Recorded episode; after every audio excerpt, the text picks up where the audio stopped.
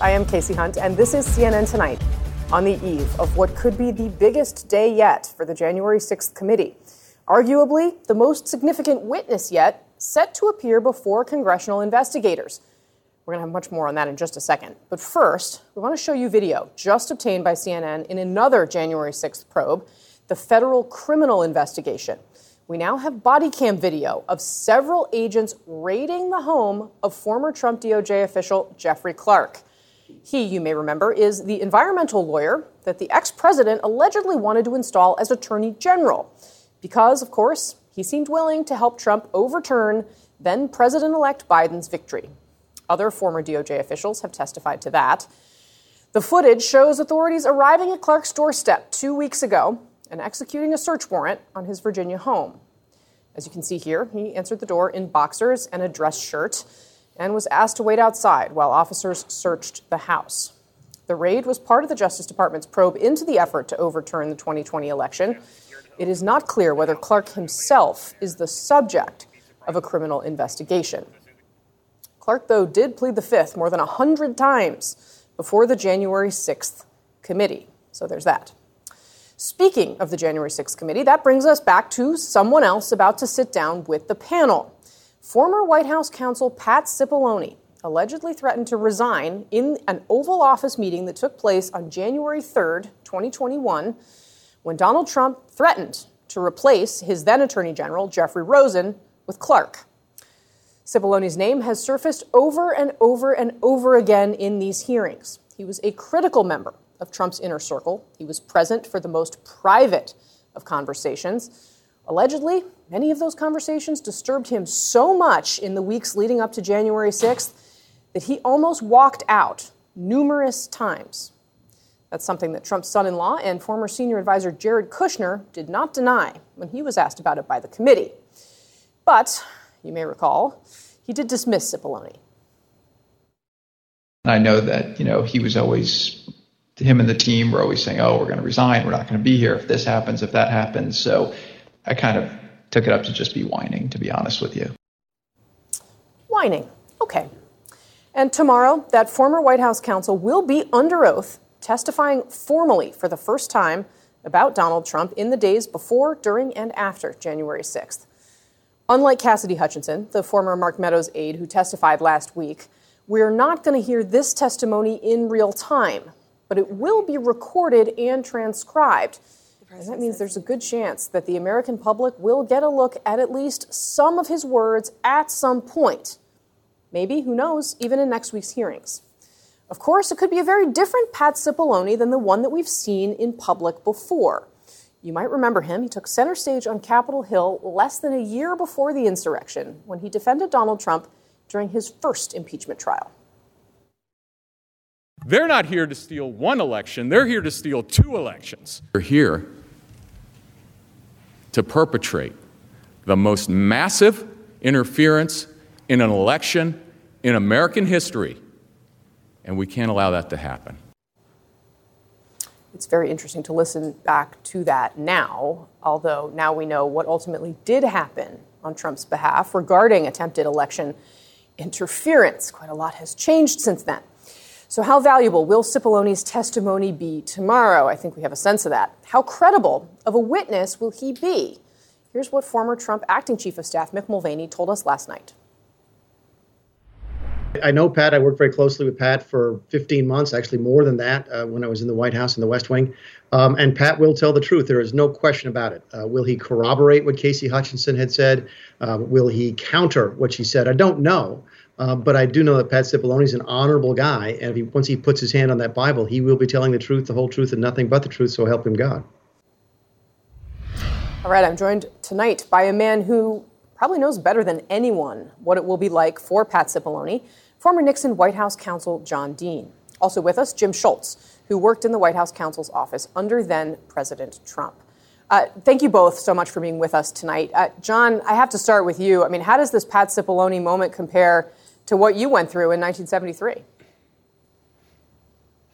Well, I think it's very different. Uh, I was very inclined to testify. I was actually trying to end a cover up that was ongoing. Uh, not it was more than just a bungled burglary that had happened at the Watergate, but rather a, a whole sequence of illicit activity that needed to be explained so you could understand Watergate. Uh, so I was I was a willing witness. Uh, I had been in, I had been involved in misconduct on my own, and I wanted to end all that and explain what had happened. So I, Pat Cipollone is coming from a very different place, and I hope he's not coming from the same place uh, you showed in the clip uh, back in October of 2019 when he, I think, was not representing the office of the president, but rather representing the president. And I think if he goes in front of the committee and tells what he knows, he can be a very important witness. Uh, John, uh, let me just stick with you for just one second. I mean, one thing that happened in 1973 was that Nixon waived executive privilege. Uh, how did that impact your testimony, or, or really, I should say, based on what you know about how that impacted your testimony at the time, how do you think the lack of such a waiver in this case is going to affect what we learned from Pat Cipollone? Well, the the understanding of the representation is much different today. It's clear. Uh, it was unclear who my client was at that time, and I had also told uh, the people at the White House that they'd have to go to court to stop me and shut me up. Otherwise, I was coming forward on both attorney-client and executive privilege because I thought criminal activity would not be shielded by either privilege. So uh, my background in that is a little different and where we are today, where I think there is executive privilege is owned by the incumbent president, uh, Joe Biden. And there is some lingering relationship between the former incumbent and his aides, but really the issue of executive privilege belongs to uh, this president, the sitting president. And I think the courts have pretty well clarified that. And a lot of decisions have already been made about the Trump effort to shield some of his activity through executive privilege. And the, and the courts are just saying it's not there. Uh, that privilege belongs to Mr. Biden, and he has waived it. So I don't think this is going to be a big issue, uh, nor do I think attorney client is going to apply here, uh, because that was pretty well knocked down back in the Clinton administration uh, when Ken Starr went after that privilege. So, on that point, uh, Jim Schultz, on the, the attorney client privilege idea here, I mean, you obviously were inside uh, the White House counsel's office uh, in the West Wing during the Trump administration. And of course, uh, as many of us lay people who are, who are not lawyers understand it, attorney client privilege does not apply when you know, criminal acts are being undertaken. We've heard a lot of testimony that suggests that Mr. Cipollone repeatedly was advising the president not to do things he wanted to do or said that he wanted to do because he would be committing a crime if he did them. I mean, what did you witness while you were in that office along these lines? And how are you thinking about Pat Cipollone's upcoming testimony? So here's what I think about that. I think Pat Cipollone's, Pat Cipollone's going to give honest testimony. He's an American hero. He stood. He protected democracy by standing up against some of the things that were going on there at that time, standing up against the likes of a Jeffrey Clark getting into office. It's very, very important. He's going to tell the truth. I know Pat Cipollone is going to tell the truth. And, and I think this was this is something that was negotiated with the with the committee. Uh, he was served with a subpoena. It was negotiated with the committee. The scope is going to be was negotiated with the committee, and he's going to testify truthfully when asked. Jim, what's the number one question you want to see him answer tomorrow? Look, I, I, think the, the key questions that are going to be asked tomorrow are, are ones surrounding one, Jeffrey Clark, two, the, the questions surrounding the, the effort to go down to the Cap the president's uh, you know alleged effort to go down to the Capitol that day by Cassidy Hutchinson. That's I, I would want to verify that if I were on that committee, and I think that's something that they're going to ask. And I think anything surrounding this, the episodes leading up, the, the planning going up to January sixth, and anything he knows about that, because look you know, John's right. Criminal activity is not protected under attorney-client privilege, which is why I believe Pat Cipollone is coming forward and, and talking about these these issues. And look, let's not forget he did spend five hours with the committee giving interviews. And really, what this is is getting it on the record at this point. Yeah, uh, John Dean, uh, what do you want to hear from Pat Cipollone? What's your top question for him? Well, he's been in a, in a catbird seat for a long time. Uh, and if he's going to protect the office of the president, uh, he should testify about what Trump has done uh, in his political activities that may have damaged that office and get that out on the table for this committee to understand in the context of the insurrection where that activity culminated. Uh, John, what is your sense of any knowledge, uh, very briefly, that Pat Cipollone might have in terms of connections to the Proud Boys or Oath Keepers groups? That that is seems to be where this committee is also going. That's what we hear they're going to get into next week. Yes, that's, that's the Tuesday hearing is purportedly uh, going to focus on that, and I, I think Pat, Pat Cipollone is a, a, a, smart guy, and I think he stayed away from people like Roger Stone and uh, General Flynn, who were uh, boasting these links to the Proud Boys and other extremist groups. Uh, but he may know something, and he may have some knowledge uh, because there were also pardons requested by some of these people, and he may have taken a look into it there. I don't. There's no privilege in his review of pardon material that I know of, and uh, I had that same function once. Indeed, you did, John Dean, Jim Schultz. Thank you both very much uh, for bringing your knowledge and expertise to bear tonight. There is news tonight about the scheme to install fake GOP electors in key swing states to overturn election 2020. Some Republican operatives are now prepared to work with criminal investigators. How and what it could mean when CNN Tonight returns.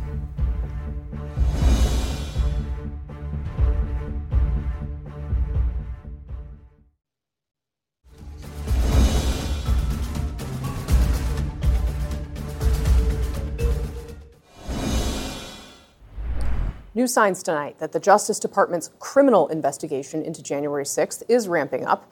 As soon as tomorrow, Republican operatives connected to the fake elector push in battleground states are set to hand over documents to the DOJ. That comes from sources close to the investigation. The operatives who received subpoenas for the documents include two Republican state senators in Arizona, as well as election officials in Georgia, Michigan, and Pennsylvania. Federal investigators have also recently targeted two key players in this alleged plot. The FBI seized a phone from the mastermind, Trump attorney John Eastman, last month. And as I mentioned earlier, federal agents did raid the home of former DOJ official Jeffrey Clark. This is the video, newly obtained by CNN, showing that moment from a police body cam, asking him to step outside and refusing his request to get dressed until investigators cleared the house. Here to discuss is former Montana Governor Steve Bullock, who also once served as state attorney general. We are also joined by Scott Jennings and Miles Taylor. Uh, gentlemen, thank you all for being here tonight. Uh, Governor, let me start with you here if you want to put your your legal hat, on, hat on, for Kasie. a second. Yeah. I mean, what did these moves about by the Justice Department tell you about where they are in their investigation? Yeah, no, I think it's significant. Like, first, let's let's step back. 800 folks have been charged through January 6th already. 300 have pled. And I think what the department is doing is taking a real methodical approach along the way, following the evidence where it comes. And this is another significant step because it's now clearly it's more than just what happened on January 6th in the Capitol they're looking into the larger pieces of what could be a significant conspiracy. Yeah, they're very clearly putting pieces of a puzzle together. Obviously, January 6th is a key culmination, but the hearings have kind of built up to that. I mean, Miles Taylor, how do, uh, you know, I know you still talk to some people who once worked for Donald Trump, despite having left the party. Uh, and telling us how you really feel. They would even talk to me, but yeah, yeah, yeah. um, what's the sense in those kinds of quarters about uh, what's happening, DOJ? I mean, are people starting to get scared? They're starting to get scared, and they also see that this thing, Kasie, is, is like an endless onion or, or a blooming onion. I mean, it just it has more and more layers. I mean, look at how this proceeded. First, it was the fake votes that the president was trying to find to win the election. When he couldn't find the fake votes, then it was let's find fake electors. They couldn't find fake electors. Then it was let's find fake authorities for the vice president of the United States to use to nullify the election. It was this triple fake that's created a whole range of investigative avenues that's making almost everyone that was in the Trump White House or in the administration at the time have the hairs on the backs of their necks stand up because they're worried at some point one of those pieces of the investigation is going to come their direction. And I think what we've seen in the past couple weeks with the select committee is that if this was a play, we're entering the third act. We're entering the point that it's becoming very dramatic. And you showed footage of the body cams at Jeffrey Clark's house well, we're, we're at the place where we're going to see the body cams that were in the Oval Office. People like Pat Cipollone, who I know we'll talk about, Those were the body, body cameras. cams. Yeah, they're, they're the Yes. metaphor. Well, and if there was, this might all be over now because we would see. But the metaphorical body cams are getting ready to be introduced in these hearings, and I think that's going to be very significant. Scott? Well, I'm glad the Department of Justice is running this down. I mean, if you were involved in trying to literally create fake electors to replace the duly elected electors that are constitutional officers, I mean, these people are part of our United States constitutional system. This is how it works. And if you're trying to subvert that, you deserve to get a visit from the Department of Justice. And I hope these people cooperate and, and fess up to it because um, it's wrong. I mean, it, it shouldn't be. So, Scott, let me ask you from a political perspective. Okay, so recent polling shows a little bit. Now, granted, this was before Cassidy Hutchinson testified, we should note. But it does suggest some of what we've been hearing anecdotally, which is that Republican voters, who, of course, need to make a decision about who to nominate for president in 2024, aren't really paying attention. 10% say they're watching the hearings a lot, 38% say a little. Half of Republicans say, 52%, that they are watching these hearings not at all. Uh, my question for you, I- guess, is, is what is your sense about whether it moves the needle, not necessarily among voters, but among, you know, when I talked to Mick Mulvaney last night, he said, look, it's moving the needle among people like Mike Pence and Nikki Haley and uh, Mike Pompeo, people that are thinking about challenging him. Uh, somebody would have to step up and challenge him to prevent him from winning the nomination again. Uh, what's your thinking about that? Well, I, I do think these people who are thinking of challenging him are ultimately going to have to make the argument centered around s- some of what we're hearing right now that, look, you know, we all supported Donald Trump. We all voted for him twice. We were all glad for his successes, but we can't relitigate 2020 in the 2024 election. Mike Pence has obviously already laid down that marker, but these other candidates are going to have to do the same thing. And so this Right. whole process that's going on right now gives them the, the ammunition to do that. I'm not surprised, by the way, that a lot of Republicans aren't watching this. I mean, you Right. can't put Adam Schiff and Jamie Raskin on a TV show and expect Republicans to watch it. That's what the, been the biggest failing of this committee. He's is that trying they to jump put, in. They put partisan. Push back on that. Yeah, uh, I mean, more than that. Look, I could walk down Last Chance Gulch in Helena, Montana. No one's going to talk to me about these hearings. They're going to talk to me about gas prices, about things that impact their daily lives. Now, we know if there was a seven part hearing on gas prices, not only would a lot more people watch it, but every cable television network I think would actually and I love cover the C-SPAN, damn might thing. actually as- as well. contradict you, but so, continue. So there's a piece to that, though, that it doesn't impact people's everyday lives outside of this place we gather called Washington, D.C. I hope, to Scott's point, that's ultimately, even if voters aren't following this on a daily basis, they're more worried about what's around their kitchen table. I hope it's kind of that awakening to what the Republican Party used to be, and more and more folks standing up and saying, look, we can do a lot better than this. I mean, your state is it's voted for Democrats in the past. It's trended red recently. I'm sure you talk regularly with people who vote for those who are not in your Democratic Party. I mean, do you think that they are open when you l- listen to people that they want someone that's not Donald Trump as their nominee? You know, I think one of the problems or one of the challenges of all of this is we can't even agree what the table looks like right now anymore. Meaning that we can talk about these investigations, we can talk about the hearings, but if people don't even believe the commonalities of, boy, it was more than a riot. Yeah. I mean, remember Ted Cruz saying it was a terrorist act until he got his collar pulled. right. And, and Kevin McCarthy. go ahead and down Um, So, so I do think at the end of the day, look, some folks will pay attention, but we can't count on these. Hear- and these hearings are playing a critical point for both accountability, for helping build cases for the Department of Justice. But it, that's not what's going to move the voters, and, for history. All right, gentlemen, stick with us. We've got a lot more to chat about tonight. We're going to have three of you back later on this hour. Americans, though, woke up this morning to Boris Johnson resigning as the British Prime Minister. This is what it looks like when conservatives in England decided that they are over it. But what would it take for more conservatives in this country to rethink their loyalty to Donald Trump? The author of the new book, Why We Did It, Tim Miller, joins me to discuss. Coming up next.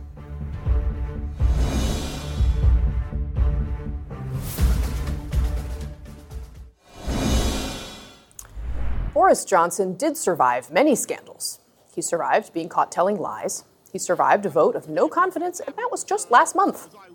But it all piled up, and in the end, the UK Prime Minister just couldn't survive without the support of his own party.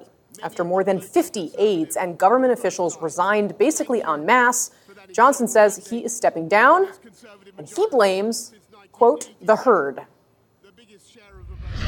As we've seen uh, at Westminster, uh, the herd instinct is powerful. When the herd moves, it moves. And my friends, in politics, no one is remotely indispensable. sure did move. It's amazing what pressure from one's own party can do to any politician. So obviously, it begs the question what about the conservative herd here in the United States? Will the Republican Party ever say enough is enough with former President Trump? I want to bring in the perfect person to discuss this, Tim Miller. He is a former Republican political operative and the author of the new book, Why We Did It A Travelogue from the Republican Road to Hell. Uh, Tim, it's always great to see you. Thank you for being here. Um, I want to show everyone a tweet you put up earlier. You wrote, quote, a conservative political party that holds their own head of government accountable for bad deeds. Fascinating. Something worth looking into, GOP. What is behind conservatives abandoning Boris Johnson, but not Trump? So I'm going to make you answer your own question. What's behind it? Well, I think two things. One is uh, the British system of government is different and has, I, I, think, provided more opportunities for getting rid of a party leader. Boris isn't the first party leader to get thrown over by by his own government. Uh, it's the nature of a of parliamentary system. So I think probably something worth reflecting on in, America. Uh, but that's about our institutions. That is. Uh, but that's not an excuse for the Republicans here, um, because there are mechanisms in the U.S. for Republicans to do exactly what happened well, yeah, in so Britain. I was, well, in, I was just going to say, Tim, because there actually was an opportunity. I mean, you're absolutely right. In this case, it's a group of elites, basically, of elected officials, of leaders who make the decisions. Where in the United States, the people make the decisions for president. However, we did have a United States Senate, including a Republican leader at the time who seemed to very much be on the fence and potentially willing to vote to convict Donald Trump, they could have together, as a group of elites, voted to impeach him and prevented him right in the wake of the riot that ransacked their building that would have prevented him from be- becoming Republican, uh, from becoming president ever again, and yet they didn't do it. Yeah, this is absolutely right. And the 25th Amendment was also an option before that. Um, you know, January 6th, you know, Trump's own cabinet, in the same way that Boris's did, could have uh, gotten rid of him. He had already lost the election anyway. Uh, would have just made Mike Pence the head of state. He'd actually shown that he acted responsibly uh, that day. Uh, it was kind of a no brainer. Then the conviction coming in the Senate. Uh, it only would have taken 10 more Republican senators, some of whom were retiring, who still didn't vote for it. You know, people who didn't have any political skin in the game. And so I think that is what shows the real difference here. It's that the politicians here, you know, for a variety of reasons that I get into in the book, are so addicted to the access, so addicted to being close to power that, that they could not summon the courage to do what was what needed to be done. This was not a political uh, uh, thing. Like people say, oh, well, the politics wouldn't have let it be so. That's not true. Republicans could have moved on to Ron DeSantis or Mike Pence and gotten all of the policies that they say they claim to care about uh, and gotten rid of Donald Trump and his corrupt actions. They chose not to do it because they wanted access to power, because they were cowardly, and because the herd, as Boris put it, in America uh, didn't work together uh, and the way that they did in England uh, uh, to, to make sure that that, that uh, you know non-corrupt officials were at the head of the party. So I had an interesting conversation last night with Mick Mulvaney, the former acting chief of staff to the White House, and he's arguing basically to Republican voters, "Hey, listen to the Republicans who are testifying at the January 6th committee." Uh, and he's arguing that it is potentially moving the needle for some of those rivals that you mentioned, the Mike Pences of the world. Take a look at what Mulvaney had to say inside Washington, inside the political world, so outside of Washington in politics, it is moving the needle. And what you're seeing, I think, is folks, especially in my party, are looking at Donald Trump as as as damaged. Um, and as well, something that might weigh down the party going into the midterms and into 2024, which is why I think you're starting to hear rumblings now about Mike Pence running in 2024 against Donald Trump, Mike Pompeo, Ron DeSantis, Tim Scott, Nikki Haley. Um, those were discussions that I don't think you would have had six or eight weeks ago before these commission hearings started. Pretty interesting. Tim, do you buy it? Well, on the one level, I kind of bet. We have at the Bulwark, we do these focus groups with Trump voters, and there's a podcast called the Focus Group. And it is true that in the last month or so, you've heard more from, from Republican voters who like Trump that are thinking, ah, maybe the drama's a little too much. It's time to move on. The problem is, we've all been through this before. And in order to kill the monster, you actually have to go at him and put a stake through his heart. And none of the Republicans are willing to do it. I feel like you know, I'm, I'm going through the same thing I went through in 2016 when we tried to stop Trump with uh, with an anti-Trump uh, conservatives against Trump PAC, and and they won't do it. Mike Pence, look at Pence. Uh, he won't testify to this committee. Mike Pence is the one who could reveal what how, just how derelict Trump was that day. Ron DeSantis says he wants to challenge Trump, but all he does is talk about how great Donald Trump is whenever he's asked. And, and so I'm very I'm deeply skeptical that the people who are actually in the game, Mick Mulvaney is out of the game now, so he can speak a little bit more freely. But the people who actually are still need voters for power are going to do what it takes to defeat the monster. None of them are willing to do it. Yeah, you saw in the last segment, had Scott Jennings talking about how, oh, Republican voters aren't watching this because Jamie Raskin isn't doing this. Well, this is because Republican elites aren't giving this committee the uh, uh, the the power that it needs to have. It's not being covered in conservative media fairly, uh, despite the fact that Liz Cheney, who's a deep conservative, is the lead prosecutor for it. So I, am not seeing a lot of evidence that the elites are changing their views, even though we are seeing a little bit of movement among voters, which is which is encouraging. Yeah, the, the Liz Cheney point's interesting because Mulvaney also, in, in our interview, um, trashed Liz Cheney, quite frankly. Right. Uh, said, don't listen to her, uh, but do listen to all of the Republicans who are coming forward, uh, people like Cassidy Hutchinson. So I guess Crazy. only time will tell, as always. Tim Miller, thanks very much for your time tonight, sir. I really appreciate having you. Thanks, Kasie. All right. Back to the January 6th hearings. How will the Select Committee try to tie domestic extremism and extremists to Donald Trump's efforts to overturn the election when their hearing happens on Tuesday? Predictions around the table when CNN Tonight returns.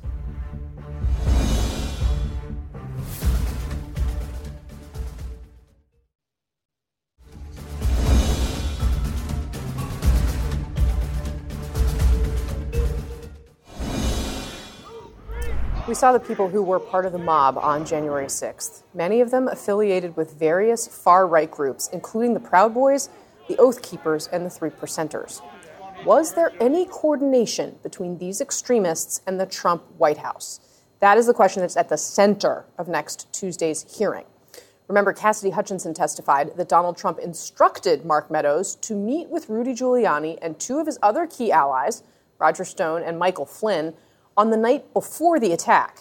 Both Stone and Flynn are known to have ties with these groups. Mr. Meadows had a conversation with me where he wanted me to work with Secret Service on a movement from the White House to the Willard Hotel so he could attend the meeting or meetings with Mr. Giuliani and his associates in the war room. I had made it clear to Mr. Meadows that I didn't believe it was a smart idea for him to go to the Willard Hotel that night. Throughout the afternoon, he mentioned a few more times going up to the Willard Hotel that evening and then eventually dropped the subject the night of the 5th and said that he would dial in instead. Steve Bullock, Scott Jennings, Miles Taylor are back with me now. Scott Jennings, I have to go to you on this because the committee has been extraordinarily careful to delineate what the Proud Boys, the Oath Keepers, these organized extremist groups were doing. They've been separating them out from Trump supporters who were there, who did not plan in advance to do some of the things that we saw these groups try to do. If this connection is made uh, directly or as a matter of perception, what does that mean for Republican leadership?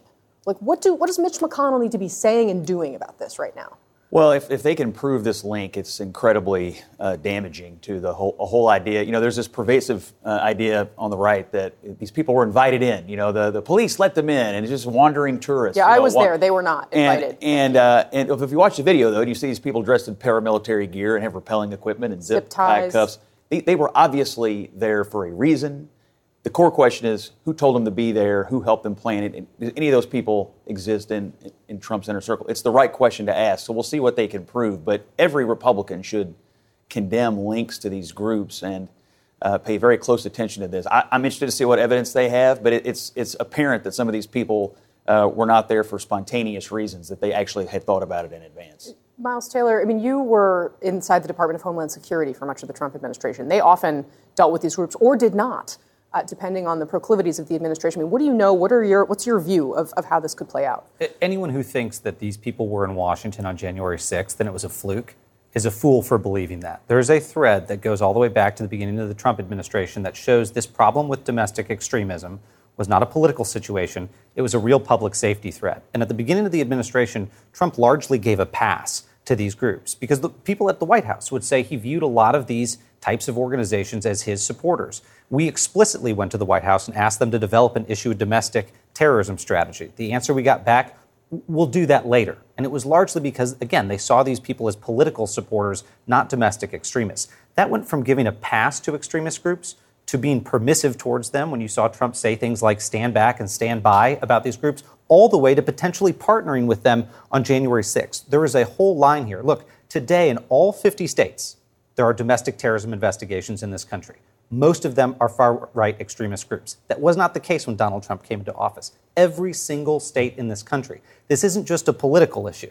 I mean, in 2000, when Bush lost the election, his supporters didn't go try to violently overthrow the government and inspire plots to potentially assassinate public figures. That's what we're dealing with now is a very serious public safety threat. Well, and Steve Bullock, I mean, it's out west, it's particularly a problem. Yeah, and to Miles' um, point, not only stand back and stand by, go back to Million MAGA March in December when Stone and Flynn were there, the Proud Boys were there. Look, we've already seen links. When a federal judge uh, looking at a case that has both the Trump, President Trump, his family, and the Proud Boys and Oath Keepers say there's enough evidence here to at least let this claim go forward. You had Chairman Thompson saying that, look, we will actually provide evidence of or discussion of the Trump orbit and these groups. So I think that there is a lot more there. I think this will be an interesting piece. And I hope that Scott's right, that this will be a wake up call for a lot of folks saying, you know, look, we've been on this train for quite a while, but now at least we'll get off. I mean, Scott Jennings, do you think, I mean, it seems like DOJ has to charge if they prove links here. Oh, I, I mean, look, they've already, as Steve pointed out, the governor pointed out a minute ago. I, I, mean, numbers, hundreds of people have already been charged. So there's obviously a willingness to, to move on these folks. And if you broke the but law, I mean, I'm you talking deserve about to be Trump. charged. I'm talking about charging. Oh, oh Trump. oh, you mean like if they can you know, link the White House to yeah. these extremist groups? This, how this do they get around charging? This question is interesting because obviously Joe Biden, who beat Donald Trump, sits at the top of this administration, which ultimately runs the Department of Justice. It's a tricky question. I, I hear you.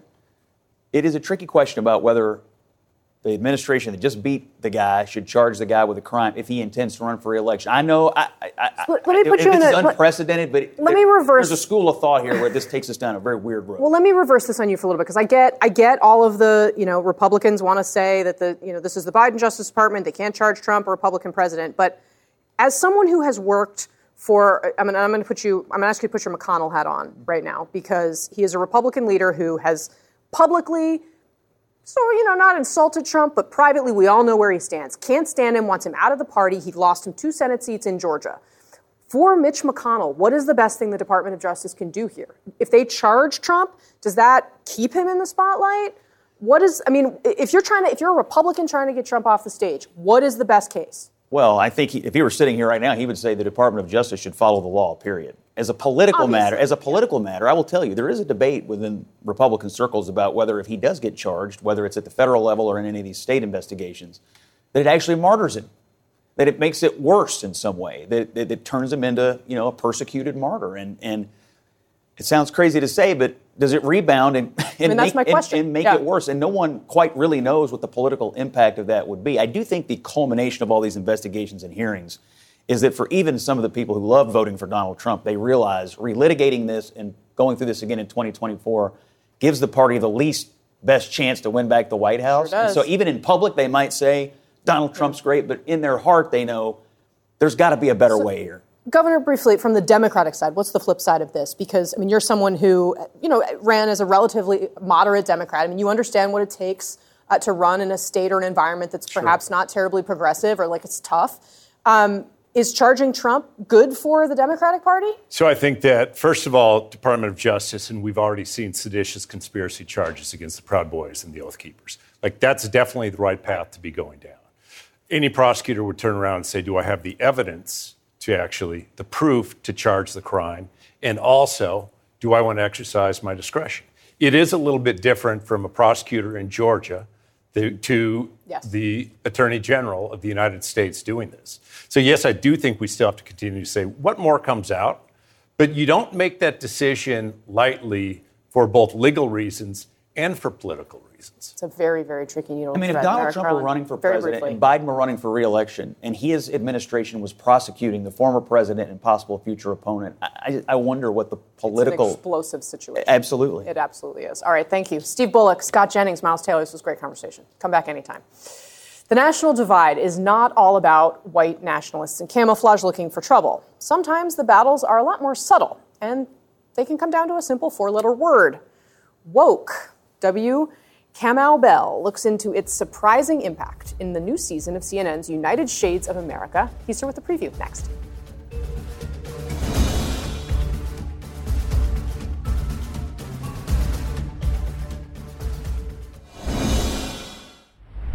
You know what woke means? It means you're a loser. Everything woke. Everything woke. It's true. Everything woke turns to shit. Donald Trump made a platform of being anti woke. What does that mean exactly? W. Kamau Bell went to the election battleground state of Arizona to ask that question. What is woke? I don't know what that means, so I can't answer either way. I feel old just like hearing that word because honestly, I know. Did you say I feel old just hearing that word? yes. I do, yep.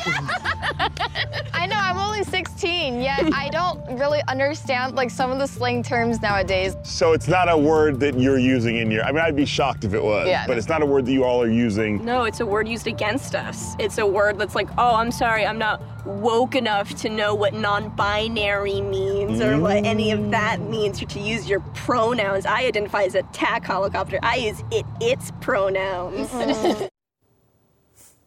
That is from the first episode of the new season of United Shades of America, premiering Sunday night right here on CNN. And Kamau Bell joins me now. Uh, sir, thank you so much for being here. I, I want to put the same question to you that, that you put to those kids. Um, what does woke mean? Uh, and how have the culture warriors on the right changed the term? I mean, first of all, I think Donald Trump, when he said things turned to shit, was projecting there. Let me just say that right now. Uh, so I think woke is slang that black people invented, as black people do in this country. We invent slang, and all it means is like be educated and be aware.